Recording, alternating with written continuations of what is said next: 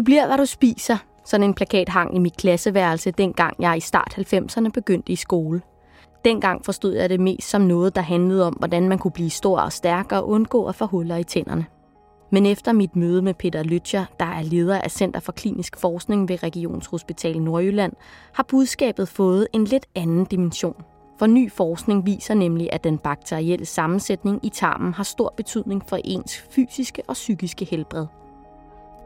I den næste halve time kan du høre om, hvordan forskere har fundet ud af, at patienter med psykiske lidelser har en anden bakteriesammensætning i tarmen end raske personer. Og du kan høre om, hvorfor at det er godt for tarmen at blive armet som lille, og så kan du høre om deprimerede mus. Men allerførst skal du møde professor og infektionsmediciner Peter Lytcher. Jeg træffer ham i hans hjem i Aarhus. Hej. Hej. Peter, Jeg hedder Karen. kom ind for. Tak. Velkommen tak, tak. til Ugeskriftets videnskabelige podcast. Jeg hedder Karen Side Jacobsen. Uh, jeg hedder Peter Lytcher, og uh, jeg er uh, leder af Center for Klinisk Forskning ved uh, Regionshospital Nordjylland. Uh, jeg har et professorat ved Aalborg Universitetshospital. Peter Lytcher forsker i det humane mikrobiota, altså sammensætningen af mikroorganismer, der findes i tarmen. Men også hvad der sker i hjernen, når der opstår ubalance i tarmen. Flere små studier har kigget på, hvad der kendetegner bakteriesammensætningen i tarmen hos personer, der lider af depression. Der mangler stadig større studier med flere patienter og mere målrettet metode, men mange af studierne peger på det samme, nemlig at ubalance i tarmens mikrobiologiske sammensætning sætter gang i nogle mekanismer, der gør, at en særlig gruppe af patienter kan have øget risiko for at udvikle blandt andet psykiske sygdomme. For listen er lang, men det vender vi tilbage til. En af de metoder, man har brugt til at komme nærmere koblingen mellem tarm og psykiske lidelser, er ved forsøg med mus. Man havde nogle, øh, så at sige, nogle sunde og raske mus, øh, som øh, opførte sig helt normalt og løb rundt i buret og var nysgerrige og var sultne, og som kunne klare forskellige opgaver, de blev sat på. Og så gjorde man det, at man de her mus, dem gav man så øh, afføring fra patienter, øh, det vil sige mennesker, som øh, led af depression. Og det, der viste sig efterfølgende, det var, at øh, musene begyndte at ændre adfærd. Øh, de var ikke så nysgerrige som før. De havde det med at gemme sig. Øh, og de opgaver, de skulle løse, det var sådan en svømmeopgave, det havde de vanskeligt med at løse. Øh, så alt i alt skete der en ændring øh, hos de her mus i forhold til mus, der fik afføring fra så at sige sunde og raske mennesker, som ikke havde depression. Så det kunne meget vel tyde i retning af, at der er noget i den her bakteriesammensætning, der kommer til at, øh, som der, de her bakterier, som bliver øh, tilført musene fra de depressive mennesker, at de på tilsvarende vis øh, giver anledning til nogenlunde tilsvarende forstyrrelser hos musene, der minder om depression og angst. Det, der er fællesnævneren for de her studier, det er, at den her afføring, øh, som man så undersøger for sammensætningen af øh, forskellige bakterier, den har det med at, at, at ligne. Øh, der, der, er nogle, der er nogle fællestræk for patienter med, med depression, nogle bestemte bakterier, som optræder mere hyppigt hos den gruppe af patienter i forhold til raske individer. Så øh, man kan sige, sammenfattende, så finder man i langt de fleste studierne, at der er forskel i, hvad det er for nogle bakterier, der optræder. Spørgsmålet er, om ændringerne i tarmmikrobiotaen er noget, der pludselig opstår, eller noget, man er født med. Som udgangspunkt øh, har alle mennesker muligheden for at øh, blive født og, og, og, og, og, og vokse op med en normal tarmflora. Det, når der sker nogle ændringer med tarmmikrobiota, så er det sjældent noget, der sker sådan overnight, eller sådan sker ganske kort. Det, det er et resultat af en lang række omstændigheder. Selvfølgelig kan der opstå nogle ændringer i tarmfloren i forbindelse med, at man har fået en, en infektion, eller man har fået noget antibiotika. Øhm, det bedste eksempel er jo, øh, som vi alle kender til, når man har fået meget bredspektret antibiotika, øh, og så efterfølgende får en Clostridium difficile infektion. Øh, det er sådan et eksempel på, at, at øh, antibiotika har virket mod den givende infektion, men har desværre også medført, at de normale bakterier i tarmfloren er blevet så at sige, holdt nede, øh, og det har gjort, at nogle af de der, og dermed falder diversiteten, og så er det et eksempel på, hvordan at de her Clostridium, nogle af de ugunstige bakterier, som Clostridium difficile, får mulighed for at vokse op. Men, men når vi snakker om mikrobiotaen og, og, og, og hele dets, dets udvikling, så starter det jo helt tilbage til fra, at, øh, at, at man bliver født. Øh, og allerede der sker der de, de første afgørende begivenheder for, øh, som er, har betydning for, hvordan mikrobiotaen bliver sammensat. Først og fremmest er det afgørende, hvordan man bliver forløst. Øh, Øhm, typisk, når man bliver forløst vaginalt, så bliver man jo eksponeret for morens sunde bakterier. Det, der skal danne grobund for, at der hos barnet tilsvarende vokser nogle sunde og gode bakterier op i, i barnets tarm. Og det bliver de udsat fra igennem bakterier fra vagina og fra, fra fæses igennem fødsels, øh, det normale fødselsproces. Hvis nu barnet bliver forløst med kejsersnit, så sker der ikke den eksponering, øh, og, øh, og det vil sige, at øh, der mangler øh, barnet allerede no, no, en vigtig prægning af, øh, af sammensætningen af mikrobiotaen i tarmen. Noget andet kunne være, hvis moren har fået antibiotika under indlæggelsen, i det hele taget betyder antibiotika rigtig, rigtig meget. Enten det er moren, der får det, men i lige så høj grad, og måske mere end da, hvad barnet får antibiotika. Vi lever og har i mange år jo praktiseret øh, en, en meget liberal holdning til antibiotika, og, og det er der så ved at blive sat ind over for i forhold til, at det er vigtigt at indskærpe, at der skal være god grund til at behandle med antibiotika. Og det er måske ekstra vigtigt at være opmærksom på, udover at der er resistensproblemer, og, og der er nogle andre, øh, hvad skal man sige, utilsigtede ting ved at behandle unødigt med antibiotika. Men en af de ting, vi skal være opmærksom på, det er netop, at når man behandler barn med antibiotika, børn med antibiotika, jamen så sker der jo det, at for hver gang de får en man får en antibiotikakur, specielt jo bredere de er, hver gang bliver det normale tarmflora eller mikrobiota trykket. Øh, og vi ved ikke så meget om det, men vi har en stærk formodning om, at jo flere antibiotikakurer, jo mere skade og mere måske permanent skade gør de. Så det rækker ud over blot en, en følgevirkning efter en uge, men måske noget, der rækker videre. En tredje faktor, øh, ud over hvordan man bliver forløst og hvad antibiotika, det er, hvad man får af ernæring. Og det starter allerede tidligt. Øh, øh, man, man bliver, barnet bliver øh, ammet, øh, og allerede der sker der nogle, nogle meget vigtige øh, overførsler af bakterier øh, i, via ammemælken, og der sker også en overførsel af det, vi kalder probiotika, øh, eller præbiotika, hvor der er indhold i, i, øh, i ammemælken, som er sundt for at stimulere for, at øh, mikrobiotaen udvikler sig hensigtsmæssigt for barnet. Og hvis man, hvis man så stopper amningen for tidligt, øh, eller måske slet ikke har givet amning, men har erstattet det med, har, har givet modermælserstatning, øh, så mister man muligheden for netop at overføre nogle af de her vigtige bakterier af, øh, af mælken, som er så vigtig og nærende for øh, bakterier. Fordi det er så vigtigt at gøre opmærksom på, at bakterier som alle mulige andre organer har brug for god næring. Øh, og den næring, den kommer blandt andet igennem amningen. De første år er altså uhyre vigtige for dannelsen af en magtfoldig bakteriesammensætning i tarmen også for ens senere liv. For når man passerer de 50, så begynder diversiteten i tarmen at falde. Derfor foreslår Peter Lytcher, at man ved at give ældre mennesker probiotika eller mælkesyrebakterier kunne opretholde en mere varieret tarmflora senere i livet. Men hvad er det, der sker, når tarmmikrobiotaen ændrer sig? Vi er mange, der tænker, at, at den eksponering for bakterier i miljøet øh, som jo også ligger i, i, i høj grad i forhold til folk, der lever øh, under mere primitive omstændigheder, som netop bliver eksponeret for bakterier, som er i miljøet, indgår i den her, det her totale univers af, af, af bakterier, som, som jo vi eksponeres for som mennesker, hvad enten det er igennem føden, eller det er i jorden, vi graver i, eller børn, der sidder. Og, og der er jo masser af bakterier der. Så der er ingen tvivl om, at, øh, at, at, at øh, det på sin vis kan betragtes som værende sundt øh, at være eksponeret for så mange bakterier. Det skal selvfølgelig ikke være patogene bakterier, men dem er der heldigvis ikke så mange af. Langt de fleste er jo heldigvis øh, almindelige, gode øh, og øh, non-patogene bakterier. Så jo flere bakterier, et andet eksempel er jo også, man, som man snakker meget om, det er jo det, at at, at øh, mennesker jo også i lang tid levet side om side med parasitter og har haft øh, tarmparasitter.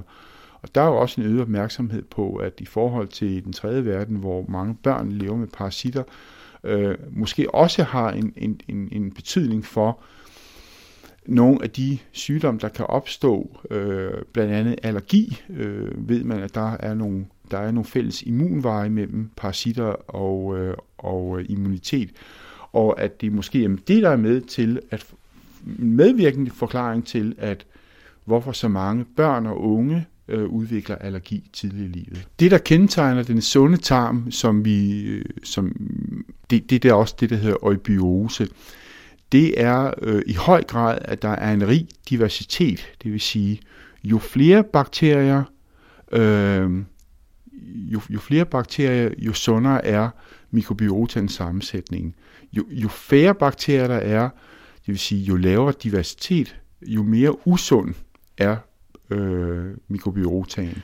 Jo fattigere den er i sin sammensætning, jo mere risiko er der for dysbiose, og jo større risiko er der for at udvikle sygdom eller sygdomstilstande. Og hvem er så mest eksponeret for dysbiose? Det vi oplever, og, og, og det vi ser, det er jo, at, at, at, at uh, forekomst af dysbiose og, og lav diversitet er noget, der i høj grad er kendetegnende for den vestlige verden, øh, og øh, i forhold, når man sammenligner øh, personer, øh, som har fået undersøgt afføring fra den vestlige verden, så er den langt fattigere på diversitet, altså det vil sige, der er, der er ikke den righoldighed i bakterierne hos mennesker fra den vestlige verden i forhold til mennesker, der er født og opvokset eksempelvis i Sydamerika, Amazon-deltaget, øh, eller Afrika, som tilnærmelsesvis ligner den, som har den livsstil, som det moderne menneske i vest, den vestlige verden havde for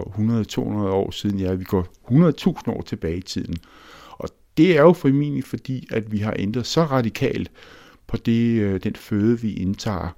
Så øh, det er formentlig der, at tingene hænger sammen, at øh, jo mere jo mere vi har ændret på vores oprindelige føde, jo, jo mere animalsk fedt, protein vi indtager, og jo mindre fiberrig kost, jo mindre stivelse, øh, så gør det, at, at, øh, at den næring, der skal tilgå bakterierne øh, for at trives og have den her diversitet, den er ikke til stede som i den, i den vestlige verdenspopulation, øh, som den er til stede hos de oprindelige folk, der lever på mere oprindelig vis, hvor de spiser langt flere rodfrugter øh, og, og langt mere, hvad skal man sige, en kost, der minder om den oprindelige kost fra tusind år siden. Så hvad er det, der styrer kommunikationen mellem tarm og hjerne? Det er meget komplekst. Man snakker om det, der hedder brain-gut axis, øh, og, og, øh, og med det mener man, øh, der er nogle kommunikationsveje mellem tarmen og hjernen. Og øh, og det går både på øh, det går både på øh, det rent øh, immunologiske, det går også på hormonelt, øh, og det går på øh, det neurologiske, øh, både det autonome nervesystem, øh, det parasympatiske, det sympatiske, og så går der også på nogle neurosignalstoffer. Så der er flere måder, hvorpå at der, der under under normale omstændigheder har, er tænkt ind, at hjernen og øh, tarm reagerer sammen. Det bedste eksempel er jo, øh, når vi er i en frygtsituation, øh, så får man sommerfugle i maven, eller man mærker noget i maven. Der kan også opstå, man har, når man er nervøs, så kan man også få tynd mave. Og det, det er bare et eksempel på, sådan rent fysiologisk, der er der sådan en, en connect der. Øh, men det, der er interessant her, det er jo, at vi taler, og det er alt sammen baseret på en, en fysiologi, som er udviklet gennem tusinder af år. Øh, det er sådan ligesom livsbetingelserne for, for mennesket. Men det, der er interessant i den her sammenhæng, øh, sammenhæng med mikrobiota, det er jo, at,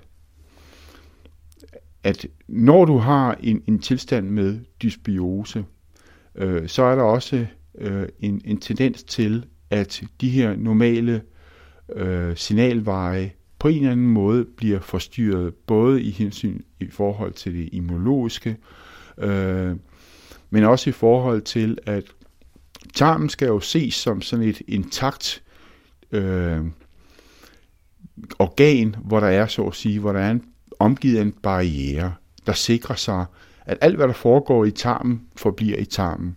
Og det, der sker, når der er dysbiose, det er jo, at, øh, at, at, at øh, den der intakthed i barrieren, det forsvinder. Man taler om noget, der hedder tight junction. Og det vil sige, at der bliver så nogle små, hvad skal man sige, huller, øh, hvor at, øh, at no, nogle af de her metabolitter og, og nogle af de her produkter, der kommer i forbindelse med, med tarmens øh, og bakteriernes metabolisme, de øh, lettere kan, så at sige, gå over tarmbarrieren og komme til blodet og dermed nå frem til hjernen. Øh, og øh, noget af det, der sker blandt andet i tarmen, det omkring de inflammatoriske, det er, at der bliver dannet cytokiner, øh, øh, både proinflammatoriske og, og, øh, og antiinflammatoriske, men de her pro, proinflammatoriske cytokiner øh, har meget nemt, når der er sådan en, en tilstand med, med, med en, en lækage i tarmen, har nemmere ved at komme over i blod, øh, blodbanen og dermed påvirke hjernen.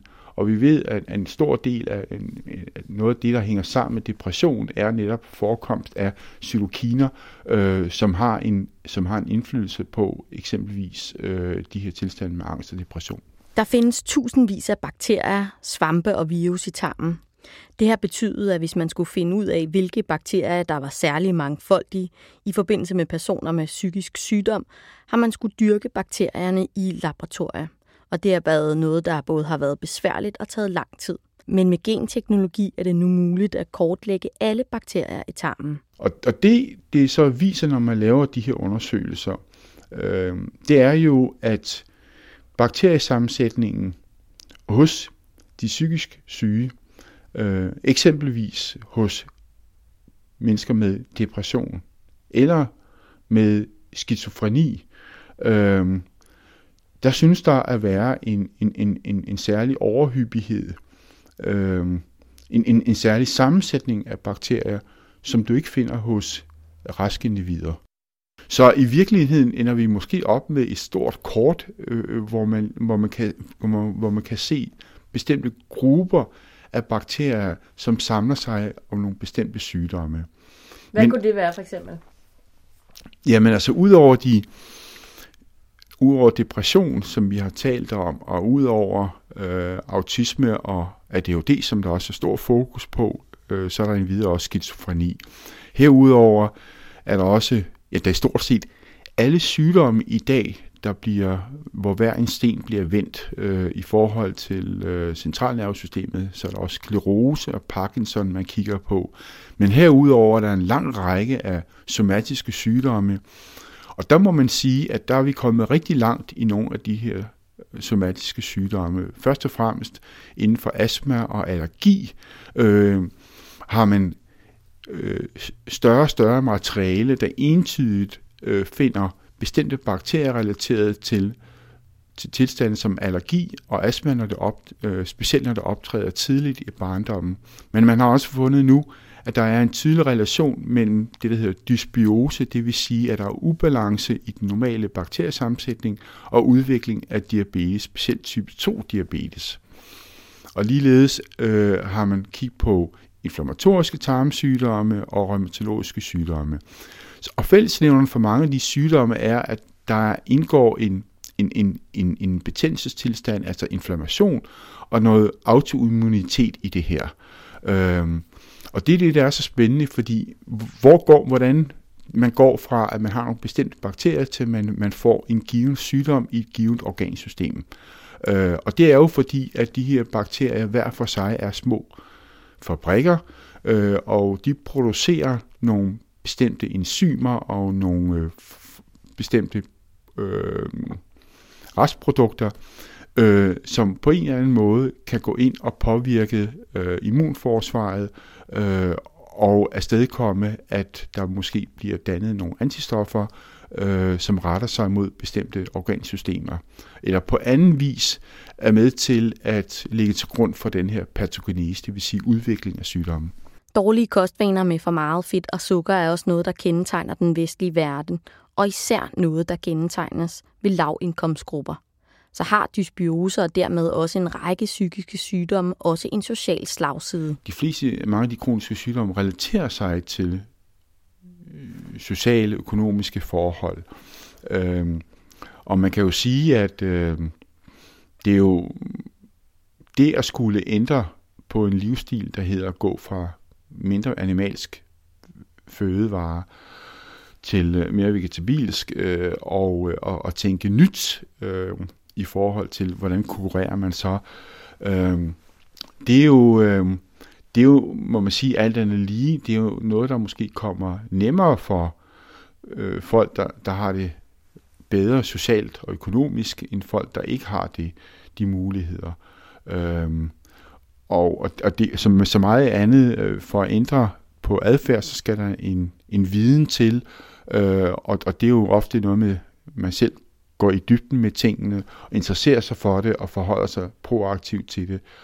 Og, øh, og der kan man sige, der bliver der også en opgave i, at øh, som man jo allerede er opmærksom på omkring nogle af de her kroniske sygdomme, som diabetes, specielt hvis den er dårligt reguleret og ikke ordentligt taget sig af, eller sklerose. Der er jo altså nogle af de her sygdomme, som rammer specielt øh, hårdt i, øh, i, i grupper af samfundet, hvor man er mindre ressourcestærke, øh, og hvor, hvor det er, hvor der er, skal gøres nogle tiltag øh, i at ændre livsstil.